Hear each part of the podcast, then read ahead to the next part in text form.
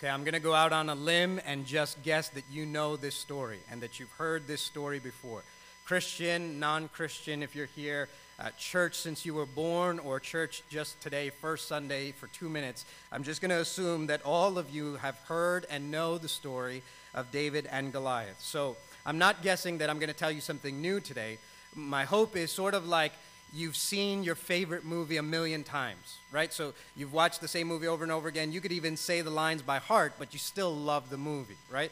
Uh, I've heard William Wallace say, They may take our lives, but they'll never take, right? And every time I hear it, I still get goosebumps and love that scene. So I'm hoping that this very familiar story for you acts that way, that you know this story, you may love this story, and that you'll hear it again in a fresh way. This is the classic underdog story. I mean, this is Old Testament Rocky. This is, I mean, this is why everyone loves this story because the underdog uh, wins. Okay, so I, I want to tell you the story, but in order to understand it, let me give you first the backstory. So, so you got to understand the backstory so that you can get the story in a fresh way this morning. One of the beautiful things that's happened throughout this series that we've been doing throughout the Old Testament is we're beginning to see sort of how this story unfolds. Right, all the way back from Adam, where we started, we're seeing the threads of how these stories connect and how God was unfolding this grand story that led to Jesus. So, if you were with us two weeks ago, we were studying through the book of Judges. And in particular, we looked at one hero deliverer named Samson.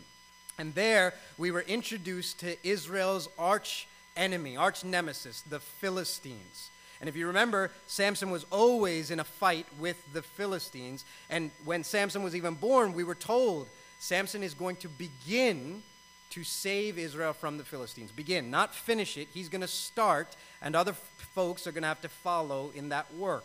That the Philistines are these this thorn in Israel's side. It's this ongoing battle. It's this ongoing feud with the Philistines. They can't get rid of them. And, and this problem with the Philistines is one of the principal reasons why the people of Israel even asked for a king. So if you read through the story, what happens is God is their ruler and king. I mean, he's always been the one. From the days of Moses leading them out of Egypt, or Joshua leading them into the promised land, or the judges ruling during the time of Canaan, God's always been over them all. But the Philistines are such a nagging nuisance to them that they can't help but wish, we wish we had somebody like a, a human being we could see on a throne who would ride out on a chariot in front of us and lead us in battle against the Philistines. We need somebody to fight the Philistines. And so, as you, as you keep reading the story, what you find is because they keep crying out for a king, God finally gives in, and they actually anoint and appoint this man named Saul. And all the people are excited. Now, Samuel, the prophet who wrote the book that we're reading right now, uh, warns them this is not going to go good for you. I mean, you're not going to replace God as king with a man and think that that's going to go well for you. This is not going to turn out well, but they're excited because Saul is tall and, and dignified and handsome, and he looks like a king. In fact, the text even tells us he's head and shoulders above everyone else. So he's prominent and he's dignified. He's everything you would want someone to look like in a king. So here's Saul. But just like they had been warned, it doesn't go well. So that by the time you get to 1 Samuel 16, which is the chapter right before the one Brett read for us and that we're looking at this morning, here's what happens. In 1 Samuel 16, we find out that Saul has rejected God, and so God has rejected Saul as king over Israel. And in chapter 16, what happens is God says, I'm going to anoint and appoint a new king. So he tells Samuel, You're to go down to Bethlehem, to the family of the Ephrathites, and there a son of Jesse will be king. Now, again, if you've been tracking with us in this series, those names sound familiar because we've heard Bethlehem and Ephrathite and Jesse. We heard it last week because we read the story of Ruth and Naomi and, and the clan from Bethlehem. And we read of Ruth's son, Obed, and Obed's son, Jesse. So we're in Ruth's house. Her grandson is now an old man, and Samuel goes to his house, and God promises that one of Jesse's eight kids is going to be king. So this father, Jesse, now old, parades his sons in front of Samuel. And the first one that comes is tall and dignified, and he's Saul like, head and shoulders. He looks like a king. And Samuel knows this is the one. And God conveys this message I don't see what you see. I, don't look at the outside, I look past to the heart. And he passes over him and passes over the next one and over the next one and over the next one to the point that the dad forgets he's got more kids, right? He says, Oh, yes, yes, there's one more, the runt of the litter, the, the youngest one. He's out feeding sheep. And they wait for David to come. And of course, Samuel pours oil on David's head, and he is anointed king. So it's 1 Samuel 16, the one right before our story closes with, there's a new king. Now, he's not on the throne yet. There's going to be a long season before he wears the crown or sits on the throne, but there's a new king. And if you read 1 Samuel, here's what happens. As soon as Saul, the first king, is anointed, uh, he's filled with the Spirit. And so, guess what happens when David is anointed? He's filled with the Spirit. And as soon as this chosen, anointed, spirit filled king is called king of Israel with Saul, the first thing you read that he does is he fights God's enemies. So, guess what you're going to find when you've got a new spirit filled, chosen, anointed king? Except that he's going to fight an enemy. This is, this is 1 Samuel's way of letting you know he really is the new king just like before, except there's a new guy in town. So you almost come to the end of 1 Samuel 16 expecting a showdown, and that's exactly what you get. So here's how chapter 17 begins. 1 Samuel 17, if you've got a Bible, we're just going to be sitting in that chapter all morning, and it'll be on the screen behind me. But this is verses 1 and 2 of how this fight begins.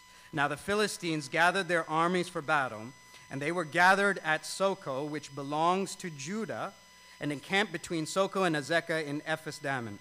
And Saul and the men of Israel were gathered and encamped in the valley of Elah and drew up in line of battle against the Philistines. And the Philistines stood on the mountain on the one side, and Israel stood on the mountain on the other side with a valley between them. So here's how the story sets up Israel and the Philistines are ready to fight. They're always fighting.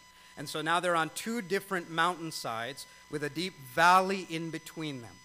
And so they're opposed to one another, ready for a fight. And we read even that this is all taking place in Judah, meaning that the Philistines have actually invaded into Israeli land. This is Israelite territory, or this is home field advantage. We're fighting on our turf here, right? So this is now home field advantage, and yet you're, they're scared to death, right? It's almost like if the Eagles have to play the Cowboys it's bad enough you got to play the Cowboys. You hate the Cowboys. But now you're playing at Lincoln Financial Field, and they're too scared to even come out of the locker room. We've got home field advantage, and yet they're in the tunnel. They won't even step out onto the field. You, you hate the Cowboys. That's bad enough. Now you're, you're afraid to play them, even. Right? That, that's sort of what this is like. And, and for those of you who are keeping track, by the way, this is the second week in a row that I have mocked Dallas. Uh, which is just my way of loving my city and serving our city, right? So you, you hate the Philistines. Now they're on your turf, and yet you are scared to death to fight them, and we're going to find out why they are. Look at verse 4. And there came out of the camp of the Philistines a champion named Goliath of Gath whose height was six cubits and a span. He had a helmet of bronze on his head, and he was armed with a coat of mail. And the weight of the coat was 5,000 shekels of bronze. And he had bronze armor on his legs, and a javelin of bronze slung between his shoulders. The shaft of his spear was like a weaver's beam, and his spear's head weighed 600 shekels of iron, and his shield bearer went before him. All right, that's, that's a lot of description and detail. And, and it's almost as if the text is giving you all this detail as if it, it, it's almost like a boxing scene, right? You're going to have to forgive all the sports metaphors this week, but this is a good fight, right? So it, it's almost as if the text is like a, a ring announcer, a boxing announcer at center stage. The mic has dropped from the ceiling, the spotlight's on him, and he's just getting you ready for the fight. So he's announcing to you, and on this side, at around nine feet tall, weighing 350 pounds, the undefeated heavyweight champion of the world, Goliath of Gath. Right? That's what the text is doing. The text is setting you up for do you see this massive specimen of a man? I mean, you get detail here. He's six cubits in a span. And so commentators tell us that's about nine feet or over nine feet tall. Right? I, I Googled our, our tallest history that we have the tallest man in history is this guy named Robert Wadlow at 8 feet 11 inches. You should Google it because you see how towering he is. I mean, twice the size of people, except they didn't have a gym back then. So he's this lanky, skinny little fellow. But imagine a nine foot warrior Goliath of a man. And then you can't help but read this giant and not, not see that, look, if you're going to look at Goliath, you got to start up there. You're going to have to look up. It's like you can't even see the sun because he's hiding it. And so you get this description of this man from head to toe.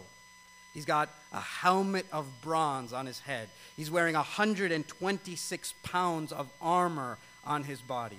He's got bronze covering his legs. And that's all without even mentioning that he is strapped with weapons.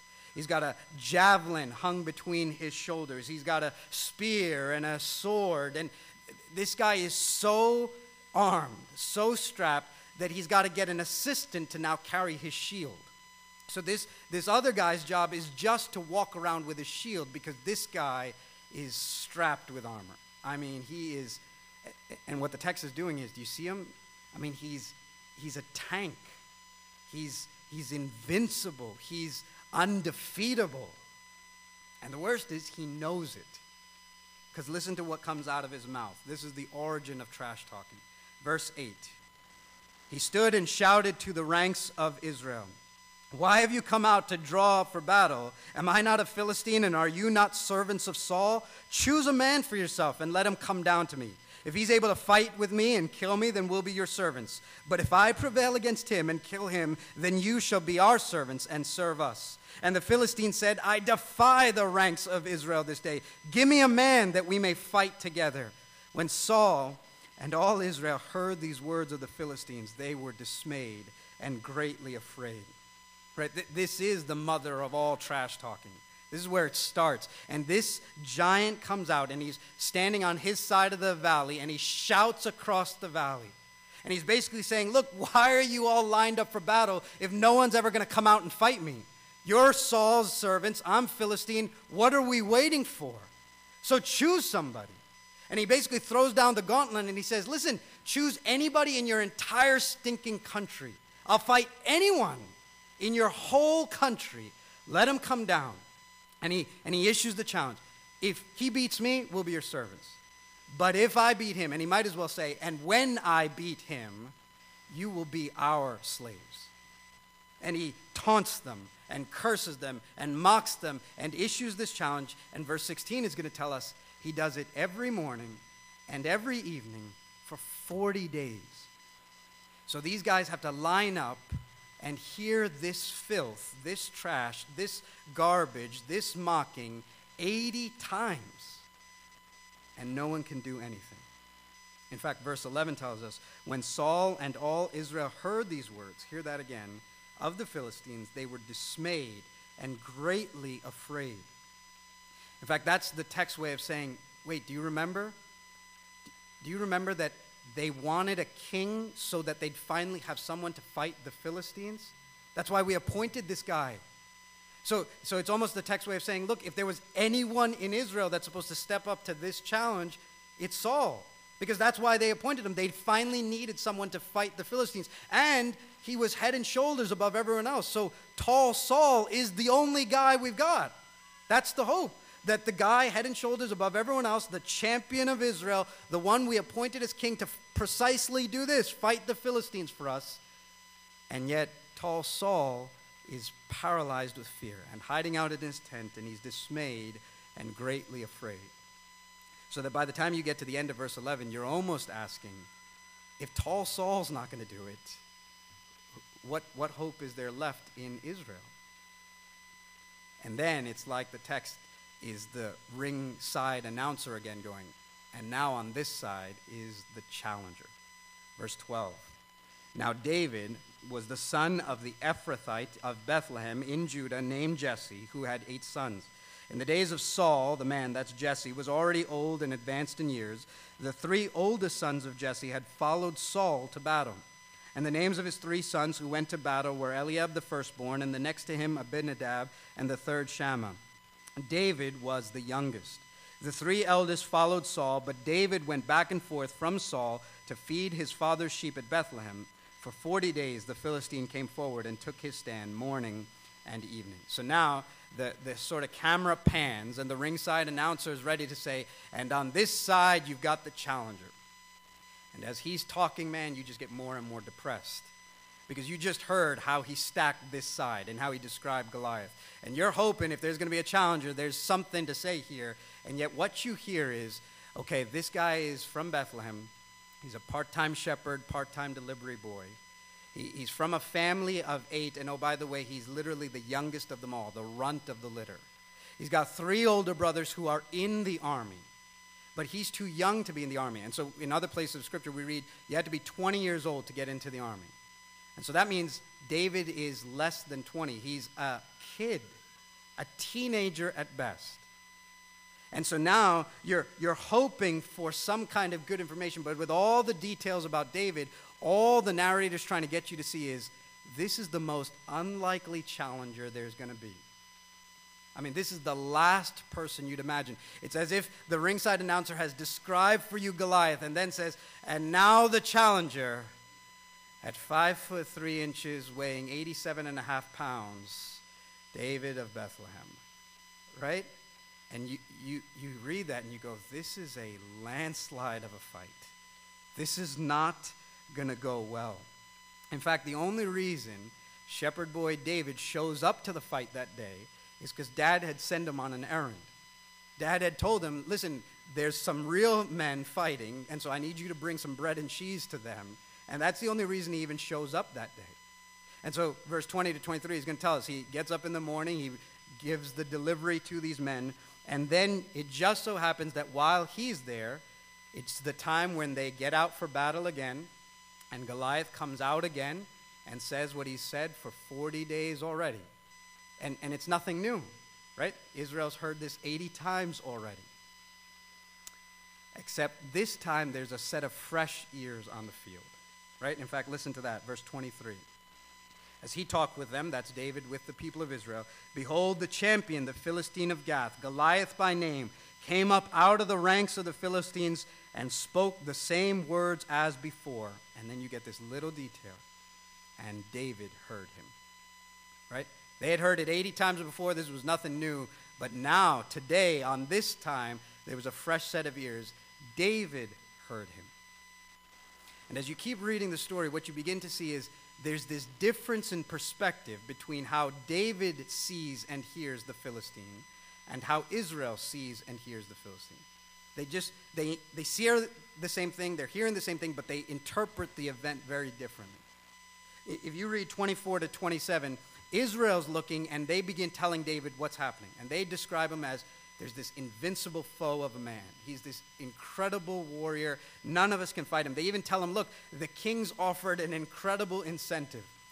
The king's promised his daughter's hand in marriage, riches galore, tax free living for your family for the rest of your life, and still nobody's up for this.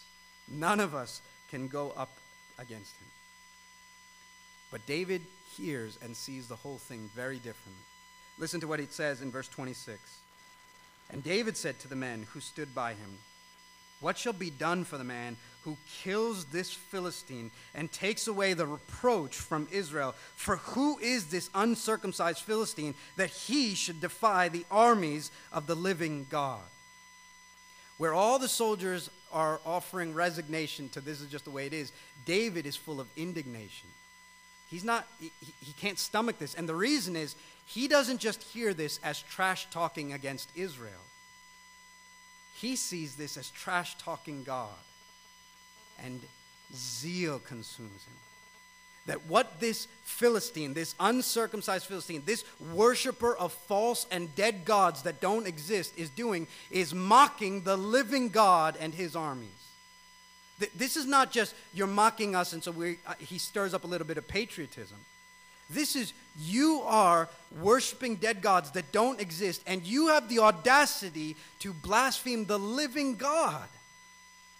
You have gods that don't exist, they're dead, and yet you think you're going to speak out against the living God and his people.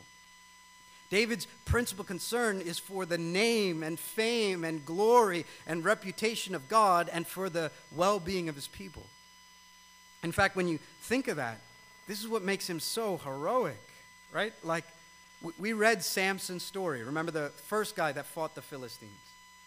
And Samson's entire fight with the Philistines was about Samson. The Philistines had wronged Samson, so Samson was ticked at the Philistines. And the Philistines had cheated Samson, so Samson was going to get back at the Philistines. And the Philistines had plucked out Samson's eyes, so Samson was going to get revenge at the Philistines. But here, David, his principal concern is this godless Philistine has brought reproach upon the Lord and upon the armies of the living God. How is it that God's people are going to stand here and allow his name to be dragged in the mud by a man who worships dead gods that don't exist? This is his zeal. And when word gets to Saul that there's a new set of ears and that someone's talking different than all the other men for these 40 days, that there's somebody actually saying something needs to be done, Saul immediately sends for him. So that's verse 31. Listen to this. When the words that David spoke were heard, and they repeated them before Saul, he sent for him. And David said to Saul, Let no man's heart fail because of him. Your servant will go and fight with this Philistine. And Saul said to David, You're not able to go against this Philistine to fight with him, for you're but a youth, and he's been a man of war from his youth. But David said to Saul, Your servant used to keep sheep for his father, and when there was a lion or a bear and took a lamb from the flock, I went after him and struck him and killed him and delivered it out of his mouth. And if he arose against me, I caught him by his beard and struck him and killed him. Your servant has struck down both lions and bears, and this uncircumcised Philistine shall be like one of them, for he has defied the armies of the living God. Verse 37 And David said, The Lord who delivered me from the paw of the lion and from the paw of the bear will deliver me from the hand of this Philistine. And Saul said to him, Go, and the Lord be with you. So here's what happens He calls him into the tent, and he says, Listen, nobody else needs to be afraid. No one's heart needs to sink anymore. I'll go and fight this man. And Saul brings up the obvious. Listen, you're a kid. He eats kids. I mean, th- this guy has been a warrior since he was a kid. Uh, how on earth do you think you're going to fight him? And so David sort of lists his resume and he says, Listen, I, I've fought lions and bears, I've been a shepherd, and his point is this The Lord has delivered me from dumb beasts before, and that's all he is. This dumb beast is going to fall like all the other dumb beasts that God has delivered me from. He saved me from the paw, and it's the same word the paw of the lion, the paw of the, of the bear, and it's the same word, and the paw of Goliath. That's what God's going to do. He's gotten me through dumb beasts before. That's what's going to happen to this one. And maybe just because he has no better option. If he had a better option, Saul would have went with it. He's got no better options. So he says, Go, and the Lord be with you. Verse 38, you read that Saul tries to suit him up in some armor. It's not customized for him. It's, it's too big. It doesn't fit. He's not used to it. So he doesn't wear any of it. And then, verse 40, you get this great verse.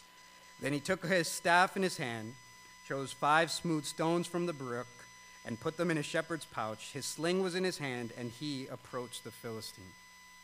Now, maybe you've heard it enough that you've lost the sort of wonder of that simple detail. But the narrative is brilliant? Like, what a contrast. Do you see the two that just showed up on the field? I mean, here is Goliath of Gath, nine feet tall, and he is strapped. I mean, helmet on his head, 126 pounds of armor, bronze on his legs, javelin, spear, sword, an extra guy just to hold his shield. And David's got a stick and stones, hoping it'll break some bones. And, and that's really what he's going with. I mean, you, you could not have more of a contrast in the text. And then listen, verse 41. And the Philistine moved forward and came near to David with his shield bearer in front of him. And when the Philistine looked and saw David, he disdained him, for he was but a youth, ruddy and handsome in appearance. I love that verse. It's almost like Goliath can't even see him from back there. He's got to go real close to even see little David. And when he finally sees him, he sees what does he see? He sees a little pretty boy. That's what he says uh, this little young boy is ruddy and handsome in appearance. In fact, this is the t- second time Samuel talks about how pretty David is. In 1 Samuel 16, it says, David was, had beautiful eyes and was handsome in appearance. And it's almost like, at least for me, I'm reading this and I'm going, if your national security is online, your, your, your freedom as a people is lo- online, you're hoping for like some ugly brute. That's what I would hope for. Some tattooed guy with missing teeth, somebody with a chance. The last guy you want is somebody with beautiful eyes, right? This beautiful eyed, pretty boy David shows up, and just seeing him makes Goliath even more angry. It says he's, he's appalled at it, he disdains him. He's literally thinking, Look, your entire country is on the line, and you sent this pretty boy kid out with a stick and some stones. I mean, that enrages him even more. So, verse 43 says, And the Philistine said to David, Am I a dog that you come to me with sticks? And the Philistine cursed David by his gods. And the Philistine said to David, Come to me, and I will give you your flesh to the birds of the air and the beasts of the field. For 80 taunts, he's never got anyone to say anything back. And finally, in verse 45, Israel speaks back through the mouth of David. Then David said to the Philistine, You come to me with a sword and with a spear and with a javelin, but I come to you in the name of the Lord of hosts, the God of the armies of Israel, whom you have defied. This day the Lord will deliver you into my hand, and I will strike you down and cut off your hand, head. And I will give the dead bodies of the hosts of the Philistines this day to the birds of the air and the wild beasts of the earth, that all the earth may know that there is a God in Israel, and that all this assembly may know that the Lord saves, not with sword and spear. For the battle is the Lord's, and he will give you into our hand. Goliath hurls down these curses, calling on these dead gods that don't exist. And he threatens them. And finally, after 40 days, after 80 times of no one ever saying anything, David finally speaks back to this giant. And here's what he says He says, Listen, you're coming here with sword and spear and javelin and shield, but you're coming here alone. It's almost as if he reverses this thing on Goliath. And he says, Wait, wait, wait, I just want to get this straight. You're coming up against the living God, and all you brought was a sword and a spear and a shield? In fact, from David's eyes, he's saying, This is not going to be a fair fight. You're coming up against the living God, and the best you thought to bring was a sword and a shield and a javelin and a spear? You don't get it, brother. You're here alone. I'm coming to you in the name of the living God. And that's not just religious speak. It's not like he's just saying some kind of pious talk. He, to his core, believes this is not going to be fair. Do you just do you, do you see what's happening here? You're here alone against the living God with some bronze on. This is not going to go well for you, Goliath. And in fact, he says, Listen, when I'm done with you, and he says, It's not just going to be you, it's going to be everybody, all the Philistines. When we're done with you, the jackals are going to eat your flesh, and whatever's left, the birds of the air are going to pick at. That's good trash talk, by the way. I, am going to say that at the next turkey bowl because uh, it's going to be biblical. I'm going to say, listen, when we're done with you, Jackals are going to eat you, and vultures are going to pick at what's left. That's going to be my opening line, right? And, and, and so he goes, and now you know the rest. And it's, you, you know it, but it's great, so hear it. 48 through 50. When the Philistine arose and came and drew near to meet David, David ran quickly toward the battle line to meet the Philistine. And David put his hand in his bag and took out a stone and slung it and struck the Philistine on his forehead. The stone sank into his forehead, and he fell on his face to the ground. So David prevailed over the Philistine with a sling and with a stone, and struck the Philistine and killed him. There was no sword in the hand of David. I mean, that, that's amazing, right? He, he hurls this thing, it crushes the head of this enemy, crushes the skull of this enemy. And then what you keep reading is the Philistines see that their champion is dead and they flee. And Israel now, because they have won through David, go and rout the Philistines. Uh, right? They're not fighting for victory now.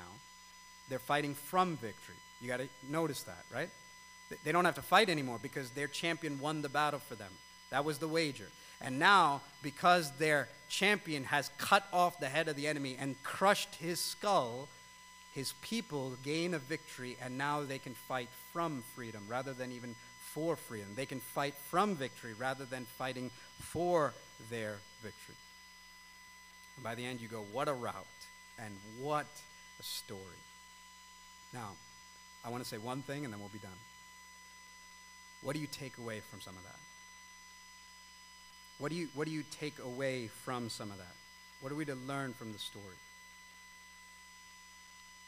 How we tend to read this, and it's not entirely wrong, it's just how we sometimes only read this, is we go, okay, you got the story, now how does it apply to my life? Well, I got to put myself in the story, so who am I? I'm David. And there's Goliaths in my life and the Goliaths have many names. It can be debt, it can be a hard marriage, it can be addiction, it can be sin, it can be suffering, it can be sickness. Some circumstance in my life that stands on the horizon of my life like a tall giant. And what I'm supposed to learn from this story is if I have enough faith and courage, then I can grab the stones, whatever they may be in my life, and I can bring down this giant. That's not entirely wrong. So don't hear me mock that. If, even if my tone betrays that, that's not the point. That's, that's part of it. Is David's faith to be commended? Absolutely. Is his courage to be emulated? Absolutely. Is his perspective on this whole thing to be adopted? Absolutely. Right? David sees what no one else sees. Did you notice that? They count this whole equation without God. David can't help but see God in it. And so much of this walk of faith is seeing things from the perspective of God. Don't miss that for a second. So much of our walk of faith is, is seeing things from a perspective where God is a part of the equation. Because for them, they can't help but see anything but a giant. And for David, he can't help but see anything but God in the midst of all that. Right? It, it's like one preacher said, look, if you're on the ground and you're looking at Shaq, he's huge, blinds the sun, he covers everything. But if you're at the top of the Comcast Center, then you, you'd, you'd need binoculars to find Shaq. And, and that's the, some of the point, right? They, David's got this perspective that you haven't factored the living God into this whole thing. And so, is, is David's faith to be emulated and imitated, and his courage to be emulated and imitated, his perspective to be emulated and imitated, his zeal for God and concern for God's people to be emulated and imitated. Yes to all of that. Yes to all of it. But if that's all we see, or the only thing we see, we miss something. You know why? How would an Israelite have read this story? Because remember, Israel's the one that this story was about, and how, they're the ones who first read the story. How would they have read it? If they're reading the story, they're not trying hard to figure out who they are in the story. They're already in the story. They're the Israelites.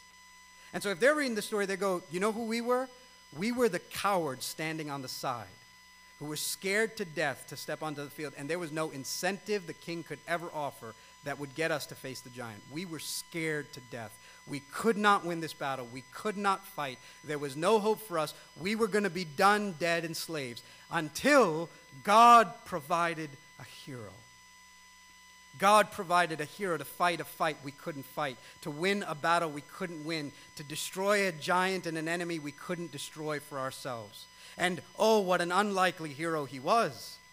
He was small and frail and weak, and you were sure it was death and he walked down into the valley of death, and you were sure it was done. But then this unlikeliest of hero emerges from the valley of death victorious, having crushed the head of the enemy, and there having secured for all of God's people victory. Do you notice that?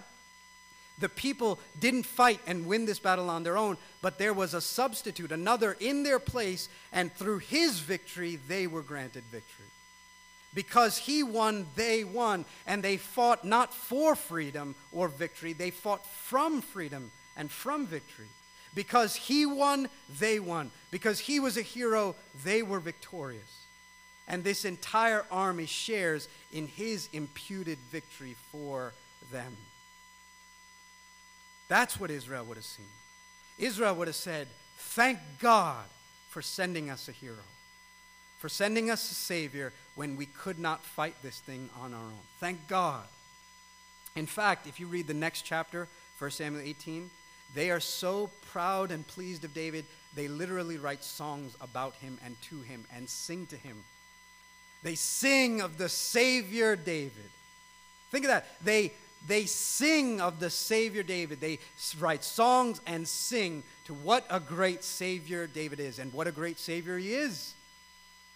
The Spirit anointed, chosen King of Israel with God's own heart, full of faith, who fought the enemy and defeated the giant and secured for God's people a great victory, who slept with his best friend's wife and got her pregnant and then killed him. Oh, yeah, there's that, right? Because we don't just read one part of the story, we read the whole story and you go, this guy was so awesome. And yet he wasn't enough. It's like the text goes bending backwards to show you, as great as they were, they were just shadows. Because what Israel needed was a better David, a better Savior. And it wasn't going to be David, the son of Bethlehem, it was going to be David's son from Bethlehem, many, many, many years later. Another son from Bethlehem who would grow up, and oh, what a weak Savior he looked like. In fact, when they hung him to the cross, everyone was sure it was defeat. His enemies taunted and mocked him. And yet he went through the valley of death and emerged victorious, crushing the head of the enemy and securing for all of God's people who were powerless victory. So that now, through Jesus Christ, we don't fight for victory, we fight from victory. We battle an enemy whose head has already been cut off. And he may thrash around for a little while, but he is a defeated foe. We don't have to defeat him. He has been defeated for us by the better David, Jesus Christ. And he is our Savior, and he has imputed to us, cowards though we may be, victory. So that you go, you know, the hero of this story is the son of David, who was better than David. So it gives hope for cowards like me and you who face Goliaths of many kinds to say, when I couldn't fight this thing, there's one who has already fought the principal enemy for me, crushed his head in, cut off his head, so that now we live from victory. And his victory has been given to us, and he's our hero, and we sing to him and worship him, so that now it's about him that we make songs. And we sing aloud of this great Savior, the better David, Jesus Christ. Let's pray.